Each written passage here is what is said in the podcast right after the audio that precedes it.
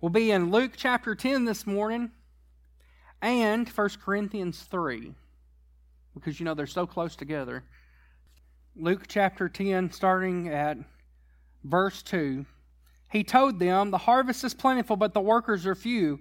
Ask the Lord of the harvest, therefore, to send out workers into his harvest field. Go, I am sending you out like lambs among wolves. Do not take a purse or a bag or sandals, and do not greet anyone on the road. When you enter a house, first say, Peace to this house. If anyone who promotes peace is there, your peace will rest upon them. If not, it will return to you. Stay there, eating and drinking whatever they give you, for the worker deserves his wages. Do not move around from house to house. When you enter a town and you are welcomed, eat what is offered to you. Heal the sick who are there and tell them, The kingdom of God has come near to you. But when you enter a town and are not welcome, go into its streets and say, Even the dust of your town we wipe from our feet as a warning to you. Yet be sure of this the kingdom of God has come near. I tell you, it will be more bearable on that day for Sodom than for that town. And skip down to verse 16. Whoever listens to you listens to me, but whoever rejects me, uh, uh, rejects you, rejects me. But whoever rejects me rejects him who sent me. The 72 returned with joy and said, Lord, even the demons submit to us in your name. He replied, I saw Satan fall like a light from heaven, lightning from heaven. I have given you authority to trample on snakes and scorpions and to overcome all the power of the enemy. Nothing will harm you. However, do not rejoice that the spirits submit to you, but rejoice that your name is written in heaven. And then turn over to 1 Corinthians chapter 3.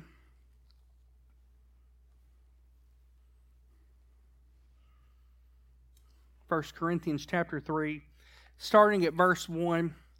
Brothers and sisters, I could not address you as people who live by the Spirit, but as people who are still worldly, mere infants in Christ. I gave you milk, not solid food, for you were not yet ready for it. Indeed, you are still not ready. You are still worldly, for since there is jealousy and quarreling among you, are you not worldly? Are you not acting like mere humans? For when one says, I follow Paul, and another says, I follow Apollos, are you not mere human beings? What, after all, is Apollos, and what is Paul? Only servants through whom you came to believe, as the Lord has assigned to each his task. I planted the seed, Apollos watered it, but God has been making it grow. So neither the one who plants nor the one who waters is anything, but only God who makes things grow. The one who plants and the one who waters have one purpose, and they will each be rewarded according to their own labor. For we are co workers in God's service. You are God's field, God's building. By the grace God has given me, I laid a foundation as a wise builder, and someone else is building on it. But each one should build with care, for no one can lay any foundation other than the one already laid, which is Jesus Christ. Let's pray. Lord, we thank you today for your word, and Lord, I pray that you would help us as we apply it this morning. Lord, I pray that you would give me the words to say, and when it's time to be quiet, I pray that you let me be quiet. I pray this in your name. Amen. You may be seated.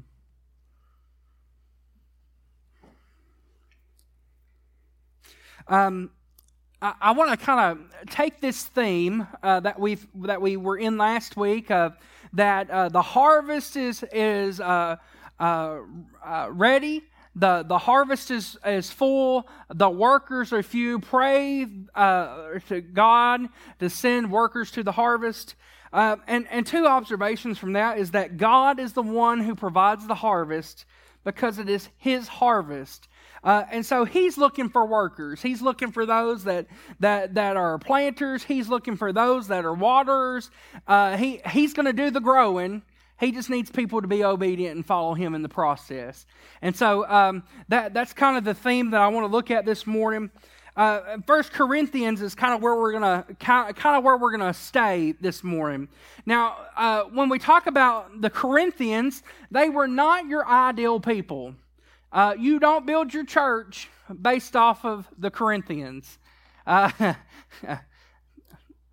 no, absolutely not. If uh, and you know there's some churches out there. I, I was looking the other day, and there's a Corinth Church of the Nazarene, a Corinth Baptist Church, and I'm like, why? Why would you even do that? There is a Corinth, Mississippi, so maybe that that's where that comes from.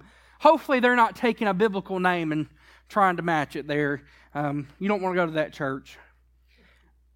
Corinth, the, the city of Corinth, it was it was a wealthy city, and um, it, it, has uh, kind of two versions of history. It's got two sets of history. There's Old Corinth, and then there's what would be considered New Corinth. And so you have Old Corinth that would have been pre-Roman Empire, and and it was pretty it was it was pretty decent sized city at that point.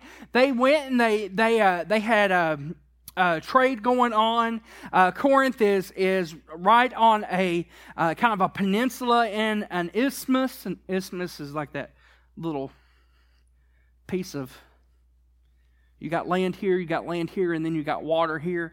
And so they were jet out just a little bit into the isthmus, and and and one of the one of the things that that uh, uh, was was beneficial for them is that people that wanted to go to Greece, uh, instead of having to travel all the way around Africa and all the way around and and and take this big long route, they, they were more likely to go through the isthmus, go through, just kind of cut across there.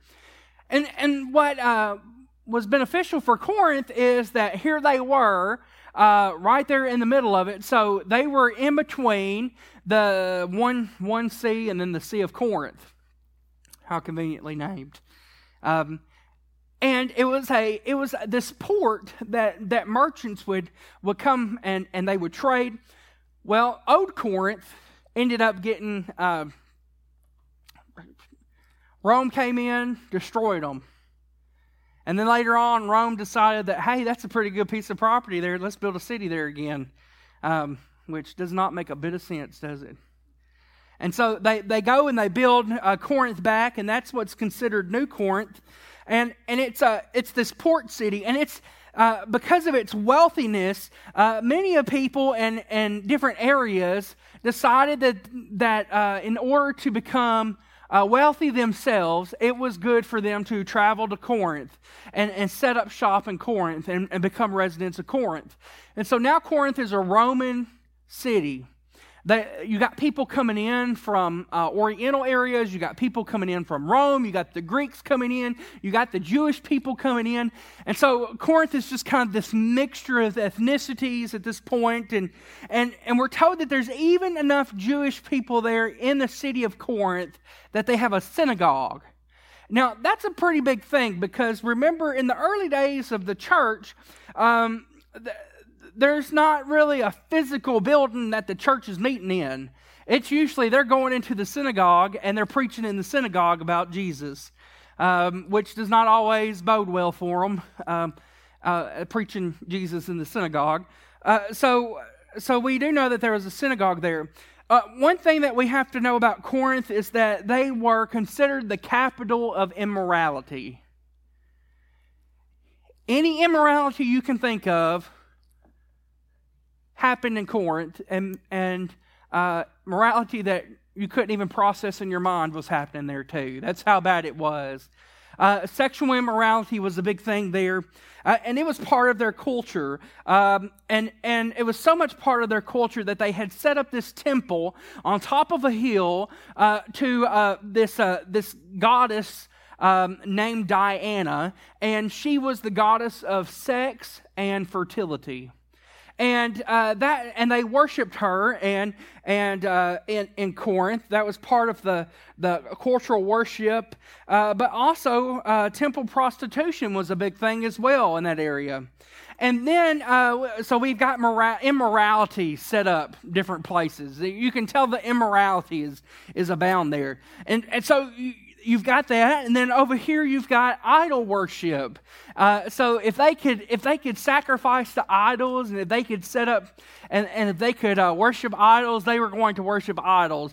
Now, if you read a little bit into uh, First and Second Corinthians, we got a Second Corinthians because the Corinthians couldn't get it right the first time, so Paul had to write them a second time. Uh, so uh, if you read a little bit into First and Second Corinthians, you find that one of the big things that was an issue for the Corinthians was that um, the sacrificing of the meat. If we go into somebody's house, do we eat their meat because we don't know if it was sacrificed to an idol or if it wasn't sacrificed to an idol? Um, and, and so there was personal convictions at that point that, that if it was sacrificed to an idol, that I myself was committing idolatry by eating the meat sacrificed to that idol. And so Paul had to deal with that as well. Now, Paul, he's, he is very much well known here in Corinth, especially to the church in Corinth. He planted the church in Corinth, he started it. He, he's the one who, who uh, was preaching in the synagogue. He was the one who got the groups of people together. He's the one that appointed the leader when he left. And, and he kept in contact with them after he left as well.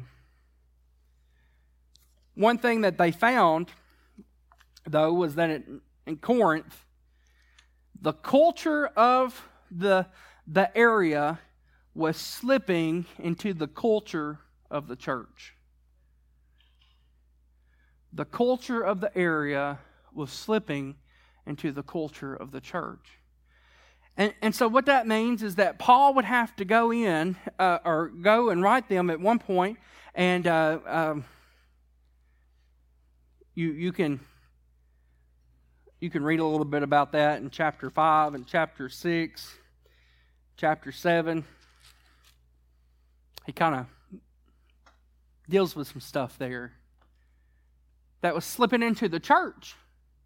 And he has to say, no, no, no, no. That's, that's not how this works. That is immorality based off of culture. And, and, and you have come to a new life in Jesus. And, and because you found this new life in Jesus, there's some things that you don't do anymore. There's some immorality that you have to put off. And, and because Corinth was, was uh, this, uh, this uh, the, the church was basically Gentiles, it was mainly Gentiles that had been converted, they were not used to some things such as morality uh, based relationships, and they were not used to monogamous marriage. So Paul has to tell them, oh no, you don't skip around town with women. You don't skip around town with men. That's not how this works. There's morality that happens here.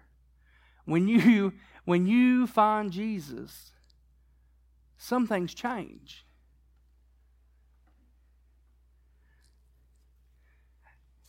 One thing that we, we find in the in the passage is um, it, it, there's there's kind of kind of two different things I want to talk about today, or one. I'm just going to talk about one thing. That's what I'm going to do.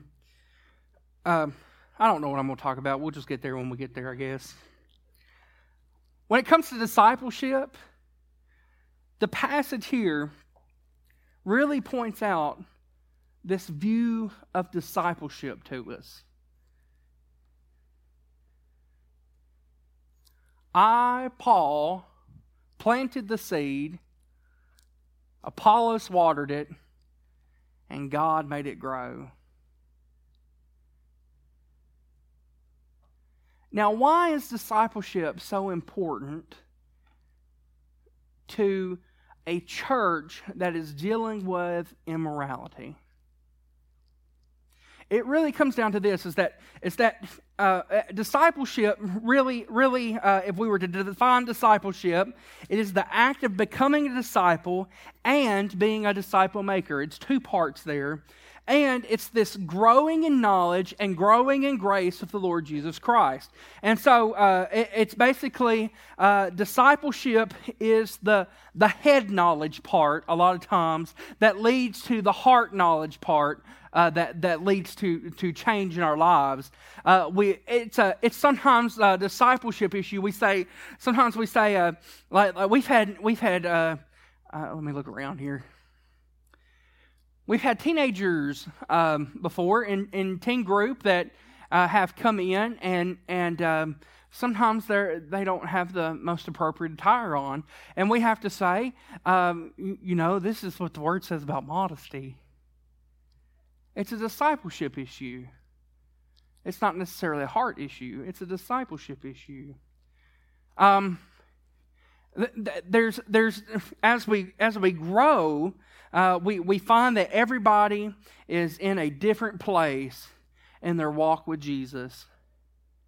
And that's why discipleship is so important. How do you know what the Word says without discipleship? How do you know what the standards that God has placed on your life are without discipleship? How, how are you supposed to grow and go deeper without discipleship? Many, many years ago in the church, we, we had this program called Each One Win One. And uh, it was this discipleship program that, that basically was kind of a discipleship and evangelism put together. And, it, and the thought was is that um, you were being discipled by someone, and while you were being discipled, you were discipling someone else. And so the thought was is that is that everyone is trying to win someone else to Jesus while they're being discipled. And I think it was a, a, a great program. I absolutely think it was a great program. What we find here is, is that uh, Paul, he says, I fed you milk. Now, this is the basics of the gospel. We, we used to use um, these, uh, uh, there's a evangelist in the Church of Nazarene. His name is Chic Shaver. He developed these Bible studies called the Basic Bible Studies. And it basically goes through and it tells us these basic things that uh, Jesus died for you, Jesus rose for you, Jesus uh, can forgive you of sins, and, and Jesus is coming again for you. That's the basics of the gospel there. That's, the, that's kind of the bare minimum of Jesus, who Jesus is. He's, he, he loved you so much that he died for you. He rose again for you. He forgives you of your sins. He can forgive you of your sins, and he's coming again for you. Bare basics there. And, and that's kind of the milk of the gospel there. And, and a lot of times in discipleship, um, uh, we, we see that the, uh, we're spoon feeding in the basics.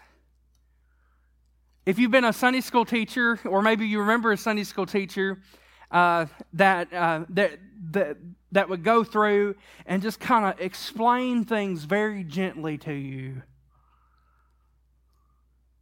Or maybe not so gently at times. There's some of those Sunday school teachers too that maybe not so gently, where, where sometimes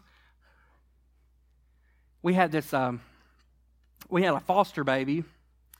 Um, we were told for months that we were going to be able to adopt, and then we weren't. They lied to us. 11 months in, told us, oh no, we're wrong, lost paperwork, it's not going to happen. So uh, here's this baby. We had him for uh, since he's three days old. You would go to feed him, and he would close his mouth. He would. Now that food was nasty. I understand why he was doing that. It was absolutely nasty. I tasted it just to be sure. Nasty. Um,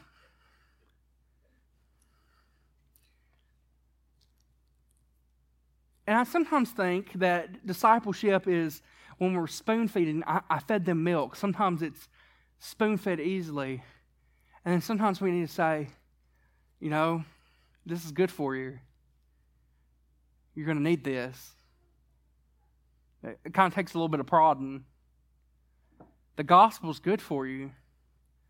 I know you don't want to give that up, but you know, that's what Jesus wants. It's kind of where you force the, the, the spoon.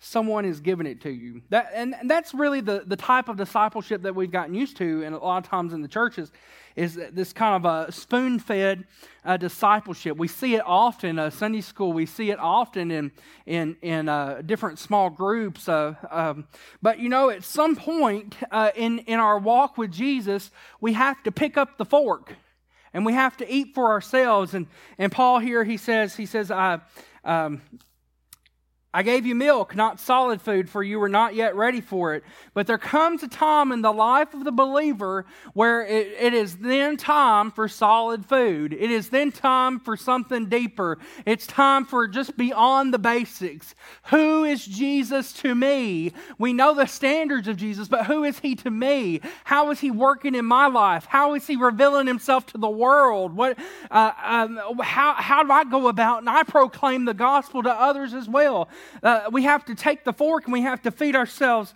Uh, uh, uh pick up the fork and feed ourselves at some point. And, and spiritual maturity will always have discipleship outside of Sunday and Wednesday.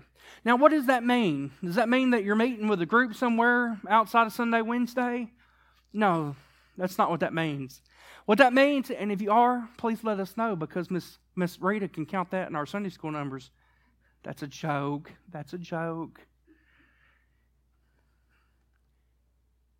It means that that uh, we we uh, we get the word and we read the word ourselves and, and we study the word ourselves and we dive in deeper and we say, Lord, what what truth do you want me to know from your word? And Lord, how how um, what, what do you want me to know from this text? And and and Lord, uh, how can this relate to my life? And you you study and you dive deeper. It's a uh, spiritual maturity uh, always dives deeper into the word. My, I have a friend, his name is Prentice Evans. He's the uh, pastor at uh, Albany United Church of the Nazarene, and Prentice is very blunt. Um, he, he's blunt to the point where um, he, he's just blunt. But he, uh, he told me one time we were talking about youth ministry stuff and and kind of kind of uh, talking about how the Lord was moving among youth in in uh, teen uh, camp that we were at, and he said, he, he told me this, and I haven't forgotten this. He said, he said, you know, a lot of times we water down the gospel to the point for teens and youth. And they're just so used to having this watered down gospel. And so when when we don't water down the gospel, when we give them some meat, when they're so used to having the, the milk, when we finally give them the meat, that it, one either overwhelms them or two they just they just dive right in. And so what we were finding at that revival uh, or at that that camp was that kids were were coming to know jesus and and and they were getting set free from stuff and and and it was a great thing. But he said this he said these kids here have heard enough about the love of jesus to save all of china He said, What they need is they need to hear the fullness of the gospel. And that is that Jesus loves you. He died for you. But you know, you've got to choose Him because there's a consequence if you don't. You know, discipleship sometimes has some hard stuff to it that we've got to that we've got to uh, embrace, that we've got to uh, recognize that that in discipleship sometimes sometimes my worldview and the worldview of Scripture comes up against each other, and what has to yield?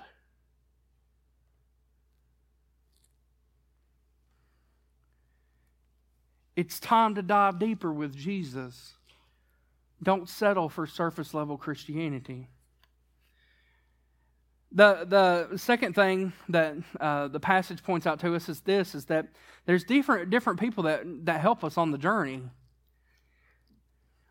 I, they were saying, I follow Paul, and others were saying, I follow Apollos. And, and Paul was saying, Oh no, I, I planted the seed, Apollos watered the seed, but God is making it grow. And I got to think every phase of my life, every chapter of life, there's always been someone that has helped me grow in my relationship with Jesus.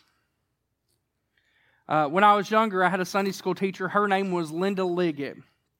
Um, I, I, remember her. Uh, we would we would uh, um, we had a small Sunday school class, and, and she was just she was a great Sunday school teacher. I remember doing Acts quizzing, Bible study, Bible quizzing material in, in her class, and and it was uh, uh he, she just helped me to uh, uh to to kind of know that this is this is how we do certain Christian principles here. This is how we pray. This is how we read the Word. And then I remember as a teen, I remember a lady named Linda Willingham. She was our youth pastor. And then in college, I had uh, there was there was three men. There was uh, Tom Lormer and Steve Bagby and and David Street. And when we talk about people who sometimes can stand up against us and say, "Hey, you got a problem," Mr. Street was one of those people. I, I think I've told some of you about him. We butt heads all the time. But you know, he helped me grow. Early ministry, there was three pastors, Adam Lewis and Steve Cecil and Jim Norman. Adam Lewis wrote this dissertation called The Importance of the Short Sermon. You can thank him. He's on Facebook. Kind of helped me process through some things in early ministry that Bible, uh, Bible college did not prepare me for.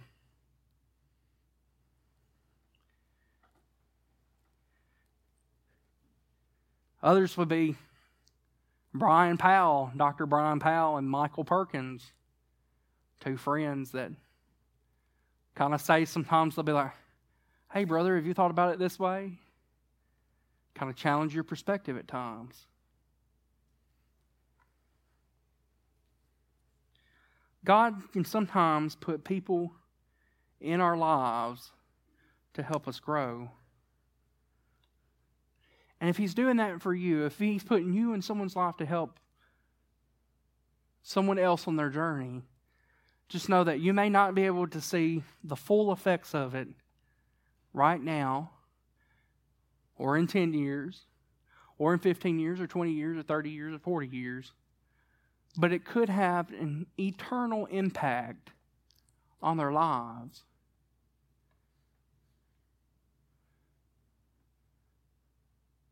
I planted, Apollos watered, God made it grow. It's His harvest.